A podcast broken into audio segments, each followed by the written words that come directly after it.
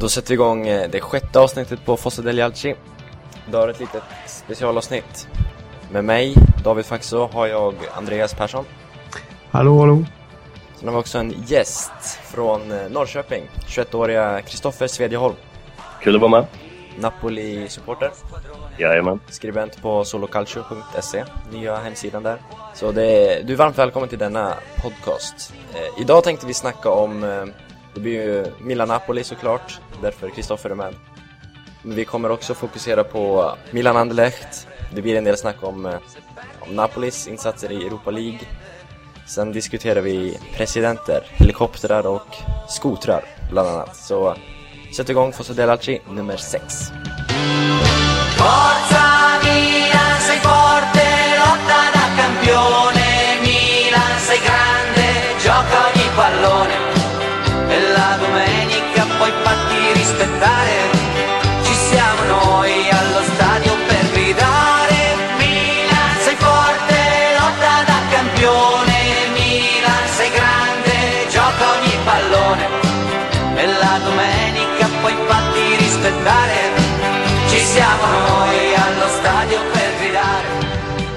Jag tänkte börja snacka om Milan Napoli igår.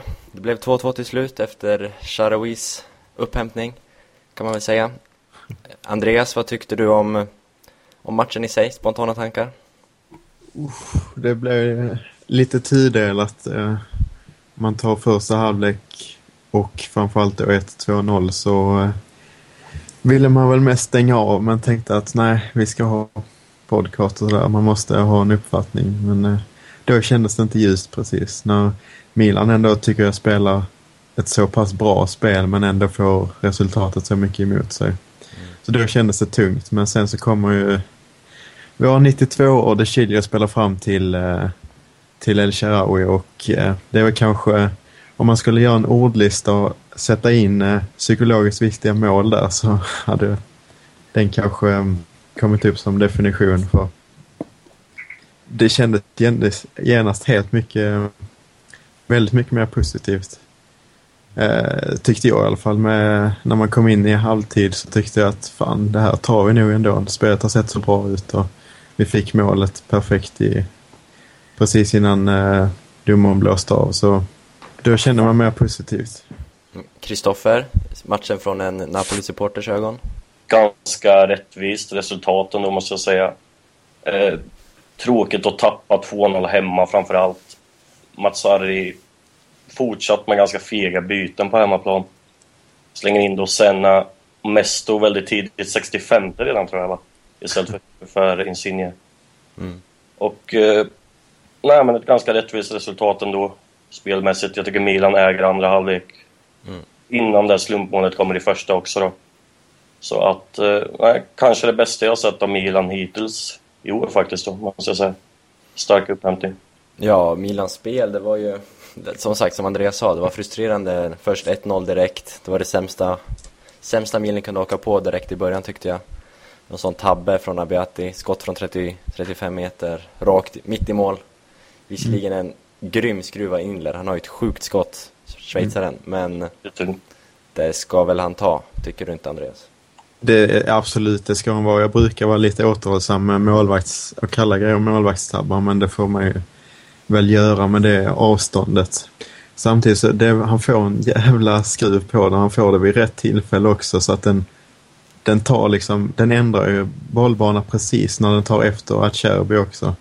Så han blev, sikten blev ju skymd i precis fel tillfälle. Så lite otur sådär, men det, med den hastigheten på bollen och från det avståndet, så ska han ju ta den. Och skottet är lågt och det går mitt i mål i slutändan. Ja. Så. Jag tycker han förflyttar sig i sidled ganska tidigt av Beaty på den bollen. Det känns som att han är säker på att den kommer gå i vänstra. Lite tavla där, måste jag säga. Fick tyngdpunkten ganska fel tidigt. Ja. Men ja, vi hade ju som sagt i Milans läge en kille med ful frisyr och nummer 92 på ryggen som är grym nu, och han har ju nu spelat ihop en Karibienresa, vadslagning med Ambrosini. Var det inte att han skulle göra sig 7 mål någonting, så skulle Ambrosini betala en semester. Sen höjde de budet. 7 mål och så skulle han pröjsa hans Alltså nästa år. Mm. Och då har han 10. 10 så skulle de få, så skulle det bli till Karibien, om jag har förstått det rätt. Okej. Och så nu har han gjort 11, 10 i ligan plus 1 i Champions League. Mm. Så Karibien för Shaarawy, det är stort. Det är stort, och det kanske man inte trodde innan säsongen. Jag trodde inte det i alla fall, utan för mig kändes han inte alls så vass som han har varit den här säsongen. Han har ju verkligen satt lägen. Alltså han bränner ju inte mycket, precis som man kanske tyckte att han gjorde förra säsongen. Och ja, han har verkligen tagit vara på att inte spela bredvid Ibrahimovic längre. Fått mer syre och använt det bra på rätt sätt. Vad tycker du om El Shaarawy, Kristoffer? Det är en framtida världsspelare, absolut. Visa klass. Alltså bara hans första mål igår. Ett riktigt klassmål. Visar alltid upp. Han är pigg, snabb och känns som att... Ja, hur många poäng hade Milan haft utan honom i år? Det går väl att räkna på en hand, va? Alltså. Ja, absolut. Han har gjort 50% av Milans mål i ligan i år. Ja, exakt. Han är verkligen matchavgörande. Mm. Riktig klassspelare. Absolut. Samtidigt är det ju lite... Jag tror vi har varit inne på det tidigare här i Fossa degli Alci, att det är lite synd nästan. Eller, ja, synd är väl fel ord. Men El Shaarawy ska ju bara vara en bonus i ett storlag som Milan ändå. Nu är det han som bär Milan på sina axlar. Han är 20 år har han kanske fyllt nu. 92 i alla fall, riktigt ung. Och liksom, det är han som leder Milan. Är det inte de rutinerade rävarna som ska göra det? Till exempel Abbiati, kan man ju tycka. Det kan man ju såklart tycka, men återigen så skulle jag vilja likna det med situationen när Pato gjorde samma sak innan Zlatan kom. Så, ja. Och det är samma sak, jag har också hört röster som vill att vi inte ska vara så här beroende av en spelare, precis som vi var med Ibrahimovic. Men Milans spel har nästan sett ut för de senaste åren. Det har varit en del spelare som har influerat väldigt mycket. Om man tar Ibrahimovic tidigare, och innan det så var ju Ronaldinho, gick det väldigt mycket igenom, och sen så var innan det kanske Kaká och så vidare. Så vi har ofta haft någon särskild individuellt skicklig spelare som har avgjort mycket på egen hand offensivt. Men om vi går tillbaka till matchen, Kristoffer, spelare som Cavani och Hamsik, de var inte riktigt så bra igår, va? Nej, jag känner att Hamsik framförallt var ganska... Alltså frustrerad ut på planen och inte så där bärande som man brukar vara. Och Cavani inte den där skärpan i avslutningslägen. Det kändes som man hade kunnat göra 1 eller 2 mål igår. Nej, de kom inte riktigt upp i sin normala nivå igår. Uppätna av Acerbi. Vad sa du nu? Uppätna av grande Acerbi. Ja, men lite så var det faktiskt. Nej, det var Insigne och Inler som fick vara framträdande igår. Gassetten drog ju första sidan, en farao i Cavanis borg, eller Cavanis hus. Mm. Ja, målande beskrivning. För det är ju, som Shaarawy har varit nu för Milan, har ju Cavani varit väl relativt bärande för sitt Napoli den här säsongen. Ja, definitivt. Det visar han ju bara under matchen mot Dnipro hemma till exempel. 4 mål, en 10 i Gassetten. Jag tror aldrig jag sett någon få det innan. Utan han är ju verkligen en avgörande spelare för laget just nu. Och man märker varje gång när han är borta hur statiskt det blir i anfallsspelet, och att det saknas någon att lägga in bollen på som kan förvalta lägena. Men det går, nej, det funkar inte riktigt. Andreas, vad tyckte du om Napoli-spelarna? Alltså, om jag bara får gå in på Cavani, så är det ju en absolut favoritspelare. Man kan ju nästan, alltså spelmässigt så liknar de ju kanske lite varandra, El Shaarawy och Cavani där. Även om Cavani är en betydligt mer distinkt målskytt kanske. Så är det också 2 anfallare som jobbar väldigt mycket defensivt, så väldigt stort ansvar, löper mycket, och det gillar man ju generellt. Det är ju framförallt det med Cavani, tycker jag, att han jobbar över hela... Man ser honom ofta nere i eget straffområde upp och gräver fram bollen. Och, ja, det verkligen avgörande på över hela planen. Ja, det är så. Samtidigt en 10 kan jag ju tycka är lite sådär mot ett lag som jag inte kan stava till. Nej. Det, jag vet inte vad det säger. Vad jag kan komma ihåg det är att du sa att du inte hade hört eller sett 10 innan, så jag har för mig att Messi fick det mot Arsenal i Champions League för 2 år sedan eller vad då, när han de krossade dem all.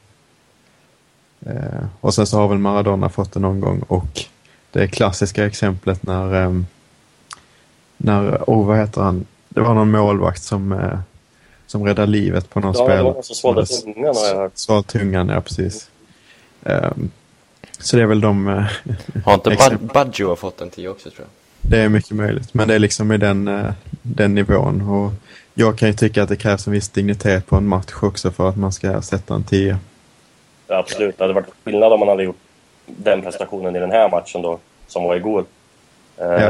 Dnipro är ju inte något världslag precis, men väldigt en grym insats i alla fall i den matchen oavsett då, och visar hur pass avgörande han är för laget när de fick stryk tidigare då på bortaplan.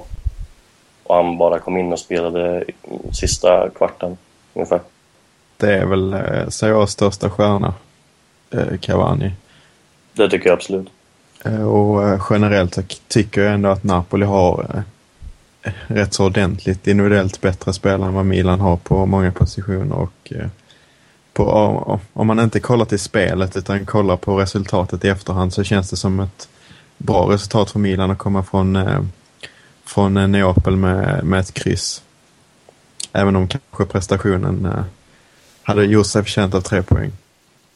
Du nämnde tidigare, Kristoffer, att Insigne var bra. Mm. Jag såg honom live här om veckan när jag var på Sverige-Italien i Kalmar, U21-matchen. Mm. Vad tycker du Insigne jämfört med El Shaarawy? De är ju liknande spelare, liknande ålder. Insigne, han påminner mig väldigt, väldigt mycket om Lavezzi faktiskt. Han gillar att utmana, snabb, små touchar och framförallt bättre i avslutningslägena än vad Lavezzi var. Det var ofta han kunde komma in i straffområdet och lägga den 20 meter över, medan Insigne nästan alltid i alla fall träffar mål då. Mm. Och han ser väldigt lovande ut, väldigt intressant. Är dessutom från Neapel, vilket gör det extra roligt. Och El Shaarawy kan jag tycka kanske är snäppet vassare just nu då, medan jag tror att Insigne kommer utvecklas, lära sig nu i Serie A den här säsongen och bli en väldigt viktig spelare för Napoli i framtiden. Låter vettigt. Andreas, vad tycker du om de två jämförelser? Det är väl... Jag har inte något övrigt att tillägga i den diskussionen. Samtidigt, det enda jag har väl är väl att han är just från Neapel, och jag har ett intresse av spelare som har sitt ursprung från Neapel och det området. Jag tänker på om man kollar på vilka spelare i Milan som har blivit stora publikfavoriter och ganska snabbt på San Siro, så är det ofta spelare från det här området, så vilket jag tycker är lite intressant. Om man tar Gattuso och Nocerino som två exempel, så är det spelare som har blivit väldigt, väldigt populära hos fansen. Vilket är... Ja, med vissa undantag. Borrella kanske visserligen ganska populär fram till senare tid. Men jag tycker den är intressant just med tanke på att mellan klubbarna i sig så finns det ett ganska stort hat, kanske överdrivet, men rivalitet. Ja, det gör det. Och i och för sig Neapel har kanske gjort rival av de flesta klubbar, säger jag, men jag tycker ändå den är intressant.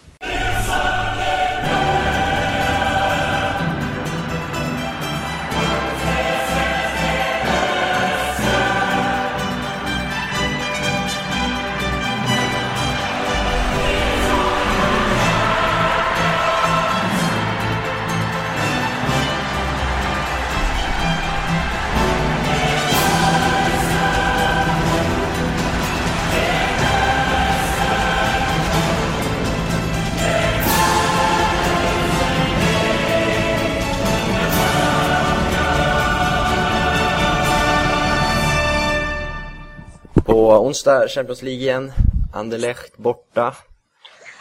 På förhand är nu tar de enklare matcherna, men som det ser ut nu så kan det bli tufft. För Anderlecht är i grym form just nu. Slog Club Brugge med 6-1 i ligan förra ligamatchen. Förutom att de spelar ikväll söndag då. Men matchen innan det 6-1 mot Club Brugge. Slog även Genk, men inte ute och cyklar. Och såklart Zenit i Champions då. Så det blir svårt där, Andreas. Det blir det. De slog ju Genk med 5-0. Samtliga av de matcherna hemma, så de har visat väldigt god hemmaform framförallt. Och den här matchen blir ju väldigt avgörande. Det trodde man kanske inte på förhand, men vinner Milan här så är man ju så gott som klara för att gå vidare. Vid förlust så är det nästan kört, så det är en viktig match, det är det absolut. Kanske framförallt nu när Anderlecht slog Zenit så hotar det faktiskt dem också att kunna ta den sista platsen till åttondelen. Ja, Anderlecht som lag i sig är ju, ingen av oss är väl experter på belgiska ligan dessvärre, som vi pratade om sist vi skulle möta dem. Det var ju, de har ju svenskarna Molins och Safari, men ingen är väl direkt framträdande i laget. Nej, inte precis. Övriga spel, alltså. Nej, jag har dålig koll på belgiska ligan på Anderlecht. Väldigt dålig koll. Men som sett i deras prestationer så ska det inte underskattas. Hoppas att inte Allegri eller spelarna gör det heller. Jag vet inte, har du någon koll på belgisk eller Anderlecht fotboll, Kristoffer? Jag skulle ljuga om jag sa att jag hade koll, så nej. Men jag tror det finns ganska liten risk för att Milan underskattar matchens betydelse. Det laget vi har nu är inte den typen av lag som underskattar, känner jag generellt. Problemet vi har är väl att vi är sämre än våra tidigare upplagor. Och har fått kämpa väldigt mycket och springa väldigt mycket, ta väldigt mycket energi och ändå inte fått resultat med oss. Så det är väl snarare det problemet jag ser istället för att underskatta. Mm. Du var inne på att Milan är ett springande lag numera. Det var länge sedan man var det. Väldigt stillastående, bolltrillande lag har vi varit genom flera årtionden nu. Men just löpandet var ju något som Allegri poängterade förut, tidigare någon vecka sedan. Att laget springer så pass mycket att de därför inte orkar, och därför måste han byta startelva stup i kvarten. Ja, så blir det ju. Och då är det ju extra jobbigt om man inte får resultat med sig, som vi inte har fått nu, att man gör med väldigt mycket energi och ändå inte får resultat med sig. Så det är en jobbig kombination på det sättet. Men ja, jag tror att man har ju rätt bra, man kan rotera. Emanuelsson spelade inte igår till exempel, så vi har ju ändå så vi kan rotera hyfsat. Jag skulle gissa på att det antingen blir Pato eller Pazzini som spelar, så de är också fräscha liksom. Vi har gott om rotationsspelare. Det är väl mest Montolivo som känns oumbärlig, och han fick gå ut så han har ju vilat lite, så jag är ganska positiv inför den här matchen, får jag säga. Apropå vila, så som sagt Anderlecht spelar förmodligen efter att den här podcasten har publicerats, eller under tiden, klockan 18 på söndagskvällen. Så de får ju en mindre vilodag, vilket kan vara väldigt betydande i Champions League-sammanhang. Det är alltid något. Sen får man också kolla på matchens dignitet. Med tanke på att de leder ligan så kanske de tar den ligamatchen med något av en klackspark eller så. Sparar mycket energi till den här matchen. Det är möjligt. Det har inte Milan riktigt råd med. Och om man jämför, om vi kollar i gruppen, vilken Champions League-grupp det nu blir, men den med Shakhtar och Juventus, Chelsea, så kan man ju säga att Shakhtar förlorar för första gången på 15 matcher igår. Chelsea förlorar mot West Bromwich och Juventus kryssade. Man märker att det är många som har fokus på Champions League i veckan. Så det är ju generellt sett så är det väl att många lag primerar Champions League, och det känner jag kanske inte att Milan har råd med när de möter Napoli och Juventus innan och efter. Nej, och det är ju inte tal om att vila i Champions heller, för då är stor risk att man åker ut. Ja, så alltså den här matchen måste ju vinnas. Mm. Det är inte mer med det. Apropå vila spelare och så. Napoli, när vi ändå har det på tråden, spelar ju mot AIK på torsdag, va? Jajamän. Det är... Napoli har ju inte riktigt gått in för det med hjärta och själ i Europa League. Man har väl spelat lite med reserver, och vilket inte har gett så bra resultat. Vad tror du om torsdagens match? Jag hoppas i alla fall framförallt att få se Cavani från start, nu när han ändå drog på sig ett gult igår och kommer vara avstängd i helgen.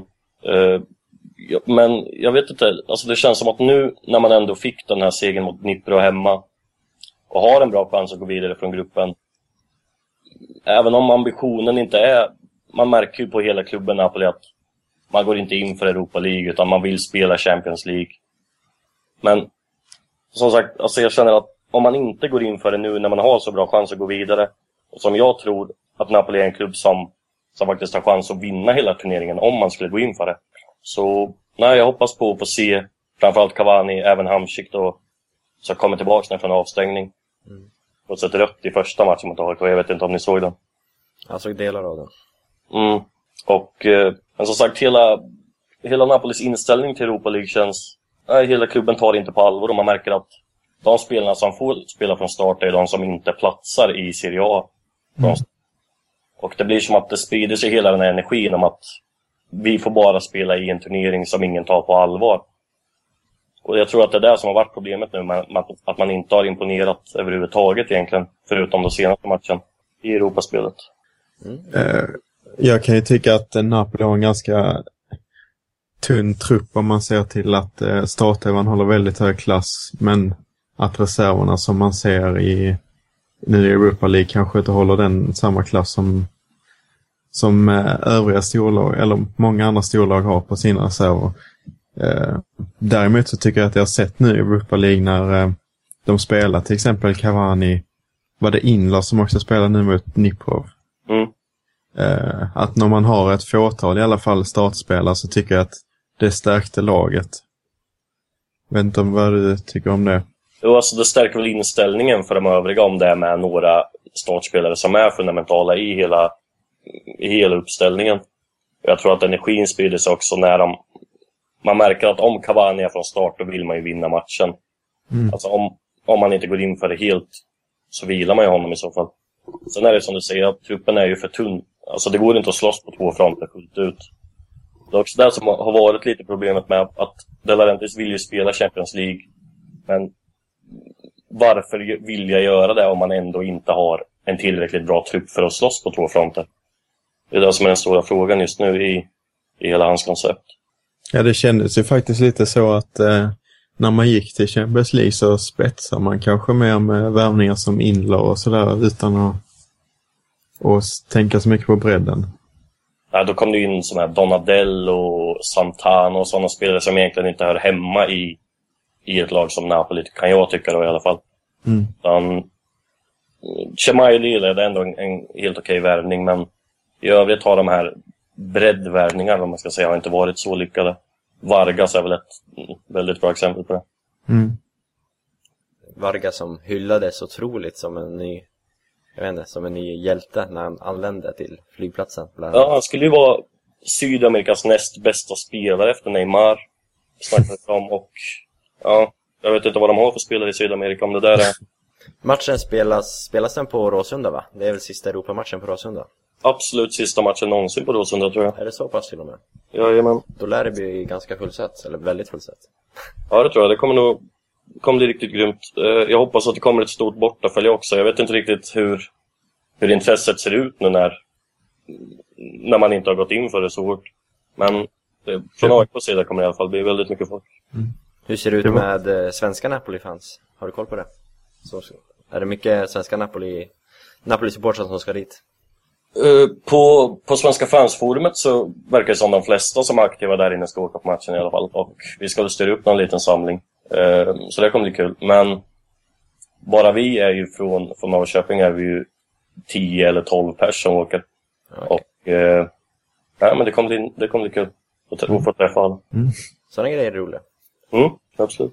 Men det kanske var just det, för supportarna reagerar ju ganska negativt på vilken bortamatch det var. Kan det ha varit med PSV där de spelarna skulle ville ge dem tröjorna efter matchen, en förlustmatch.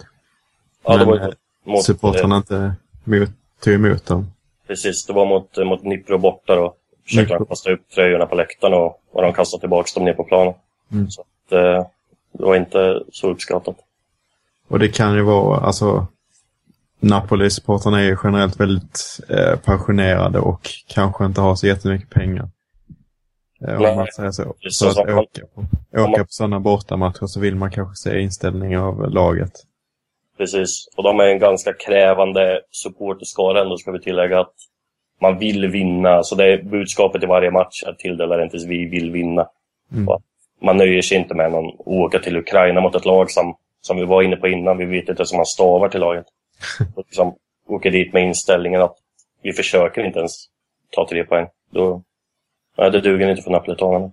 Det kanske kan vara den reaktionen då som fick Mazzarri då tänka efter lite och starta. Och satsa i alla fall lite mer att starta med några startspelare hemma då i returen mot Dnipro. Ja, det spelade absolut inte, det tror jag. Så man kanske kan hoppas att klubben tar kuppen på lite mer allvar nu då. Jag hoppas även att de inte underskattar AIK, för att AIK har visat verkligen inställning och hjärta nu i Europa League, de här matcherna de har spelat. Mm. Framförallt mot båda matcherna mot PSV. Då fick de ett kryss och en seger i de matcherna. Samtidigt som Napoli förlorade med 3, jag tror det var 3-0 borta mot PSV. Mm. Det säger en del om vad AIK kan göra när de väl vill spela fotboll. Ja, man såg det ju kvalet också. Slog ut CSKA Moskva. Ja, även det är riktigt bra insats. Och samtidigt att det är sista matchen på Råsunda. Råsunda betyder rätt mycket för AIK, kan vi ju säga utan att överdriva. Definitivt. Så att spela för fansen sista matchen tror jag... Ja, det skulle bli en kul match. Jag synd att man inte kan åka och kolla på den live. Mm. Ja, jag tror det kommer bli en riktigt bra match. Jag har en ganska dålig känsla tyvärr. Jag tror att AIK kommer. Det känns som en sån kväll, sista kvällen på Råsunda, du vet. Nej, det känns som att jag kommer kunna knipa det där. Jag tycker det känns som väldigt mycket om Cavani startar eller inte. Mm, det skulle jag också in definitivt.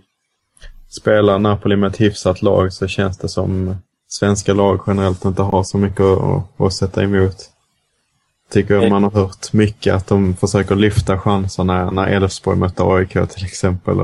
Eller Elfsborg mötte Napoli, förlåt. Och man försökte lyfta upp chanserna, men i verkligheten så har de ju... Ja, det är ju väldigt stor klassskillnad på lagen. Jag tycker ändå, jag vet inte om ni såg den. Du sa att du såg korta stunder av den när AIK spelade på São Paulo. Mm. Ja, jag såg den också. De gjorde ändå en bra match tycker jag. Det var just omställningsspelet där Napoli ändå faktiskt är ett av Europas bästa lag tycker jag. Mm. I kontringarna. Och då märkte man att AIK hänger inte riktigt med. Samtidigt som de hade kunnat göra 1 eller 2 mål, absolut. Mm, men det är kanske just den spetsen som där skiljer väldigt mycket på. Men det är, om man får bara ta det spåret på svensk fotboll, så tycker jag att det är väldigt positiva resultat HF och AIK har gjort spelmässigt, har det sett fantastiskt ut en stundtals. Så om man bara kan lära sig av detta, att man straffas väldigt hårt så vid varje misstag, så kan man säkert gå längre i framtiden. Sen tycker jag Helsingborg har också haft riktigt otur nu de här matcherna med sena mål och domslut som inte riktigt har varit 100%. Finalmente siamo campioni grazie a Silvio Berlusconi, il buon Sacchi ha preparato lo scudetto ritrovato.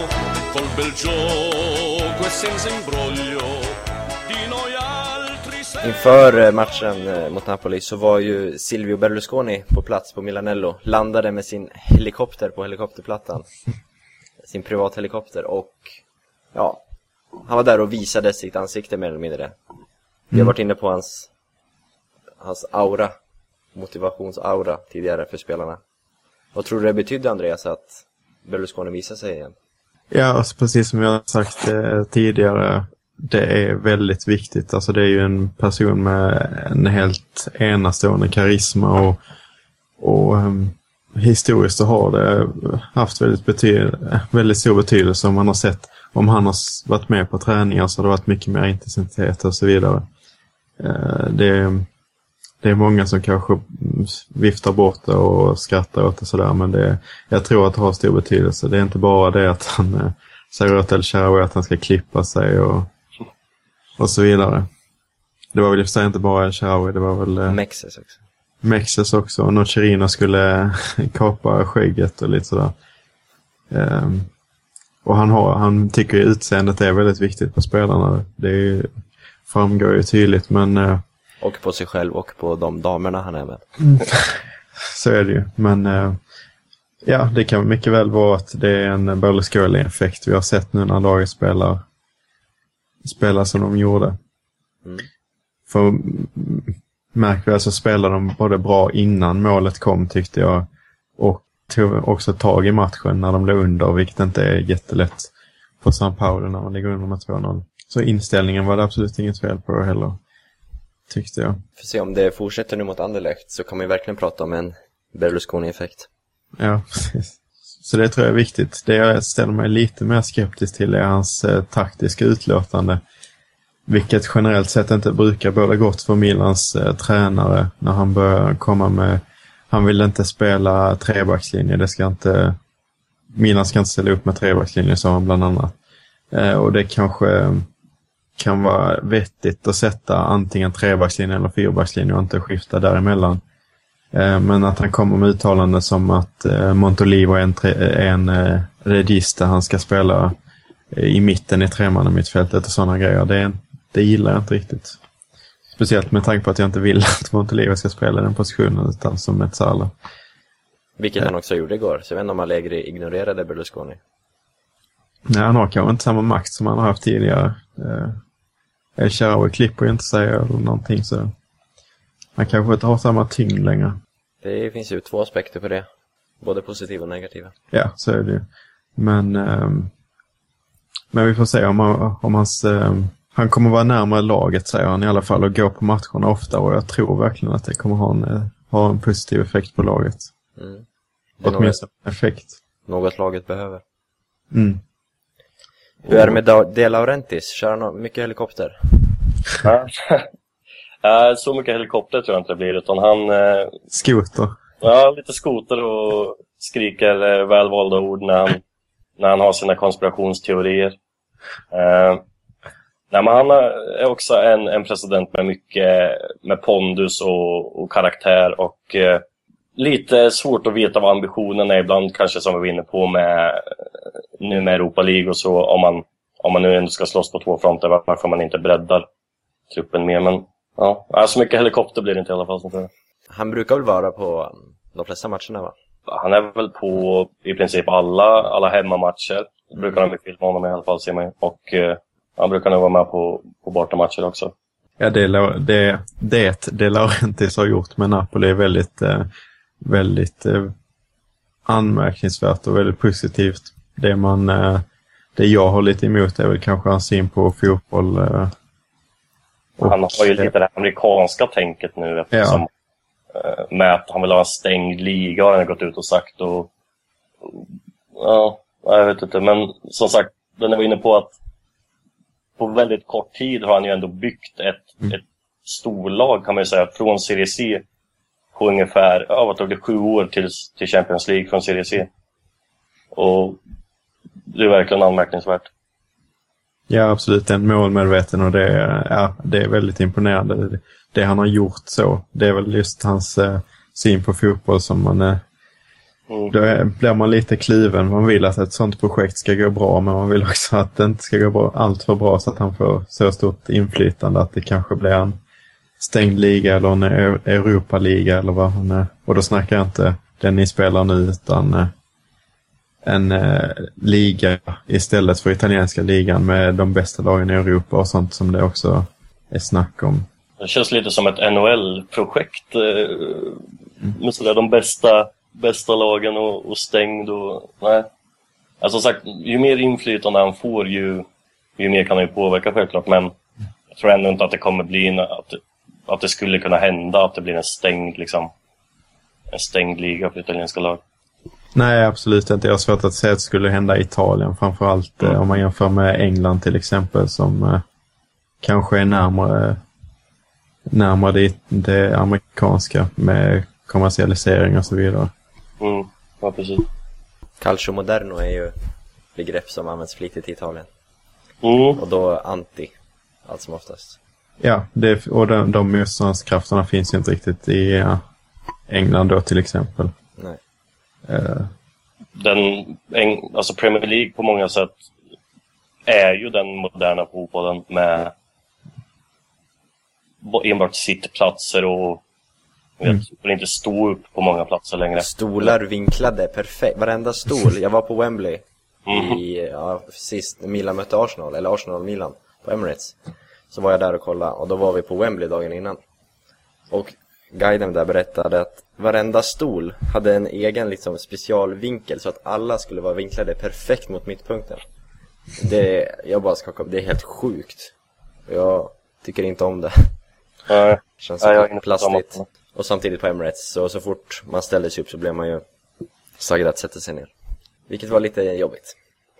Ja, då föredrar jag hellre Serie A-läktarna, alltså. Absolut.